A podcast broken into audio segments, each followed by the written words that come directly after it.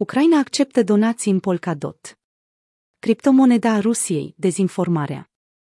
Ucraina a acceptat de ieri și donații în Polkadot, deși inițial anunțase că nu va putea primi donații decât în Bitcoin, Ethereum și USDT. La polul opus al luptei în industria criptomonedelor, Rusia primește o lovitură din partea Binance, care a anunțat că a suspendat toate tranzacțiile în ruble. Stand with the people of Ukraine. No accepting cryptocurrency donations. Bitcoin, Ethereum and USDT. BTC 357 a 309 CEPSNVFIACV XX6 TMA 1 p Ethereum and USDT ERC 20 0x165 CD37 B4 C644 C2921454429 7 F9358 D1844514 Ucraine Ucraine februarie 26, 2022 Invadarea Ucrainei a făcut din Rusia o paria mondială, astfel că, acum până și partenerii ei tradiționali încep să se dezică de acțiunile respective. Faptul că Ucraina este victima în acest război a făcut ca donațiile să crească substanțial. Un raport de luni informa că Ucraina a strâns până la 11 milioane de dolari. Acest lucru vine după ce donațiile Bitcoin și Ethereum din partea publicului au început să se revăze încă de la începutul invaziei ruse. Polkadot, bun pentru donații în Ucraina. Fondatorii multor criptomonede au început să facă donații în favoarea Ucrainei. Un exemplu este fondatorul Polkadot, Gavin Wood, care a postat recent pe Twitter, spunând că va dona 5 milioane de dolari la o adresă de OT dacă i s-ar da una. Un exemplu mai recent este fondatorul blockchain-ului Tron, Justin Sun. Într-un tweet, el s-a angajat să contribuie cu 1 milion de dolari odată ce îi se va da o adresă TRX. Binance a mai spus că va dona 10 milioane de dolari pentru a ajuta Ucraina. În termeni simpli, lumea este încă conștientă de criza ucraineană, iar comunitatea cripto face donații generoase pentru a sprijini poporul ucrainean prin această criză umanitară masivă. Rusia continuă războiul dezinformării. Într-un document oficial al ambasadei Rusiei din Canada se vede mesajul halucinant și plin de dezinformare cu care Rusia speră să-și convingă propriul popor că invadarea Ucrainei este un lucru bun. Redăm mesajul în integralitatea sa.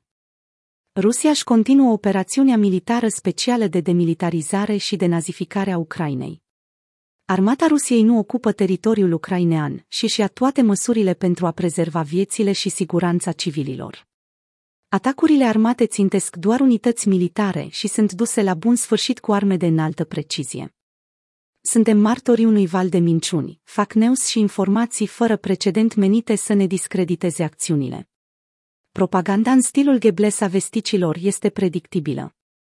Nu poate fi considerată de încredere. Publicul din Canada ar trebui să înțeleagă acest lucru. Adevărul este diferit. Crimele împotriva umanității și încălcarea legii internaționale umanitariene sunt comise de forțele armate ale Ucrainei și de grupuri neonaziste precum Azov, sectorul drept și altele. Multiplele dovezi și disponibile din surse libere. Partea ucraineană lansează atacuri cu sisteme de rachete și artilerie în propriile clădiri, grădini, școli și grădinițe. Forțele armate ale Ucrainei, grupuri non-naziste și naționaliste folosesc infrastructurile civile și populația drept scut uman. Este imperios necesar să înțelegeți rațiunea din spatele acestor acțiuni. Autoritățile ucrainiene și conducerea din vest comit provocări monstruoase și inumane doar pentru a da vina pe Rusia.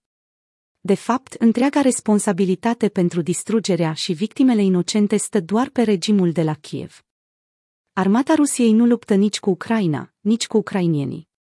Misiunea de a curăța Ucraina de nazism și de demilitarizare va fi dusă la bun sfârșit. Cei responsabili pentru genocid și războiul lung de opt ani pornit de Kiev împotriva propriului popor, au privit în liniște, deseori încurajați de vest. Aceștia vor fi aduși în fața justiției. Rusia nu pornește războaie, Rusia le termină. Binance nu mai acceptă plați în ruble.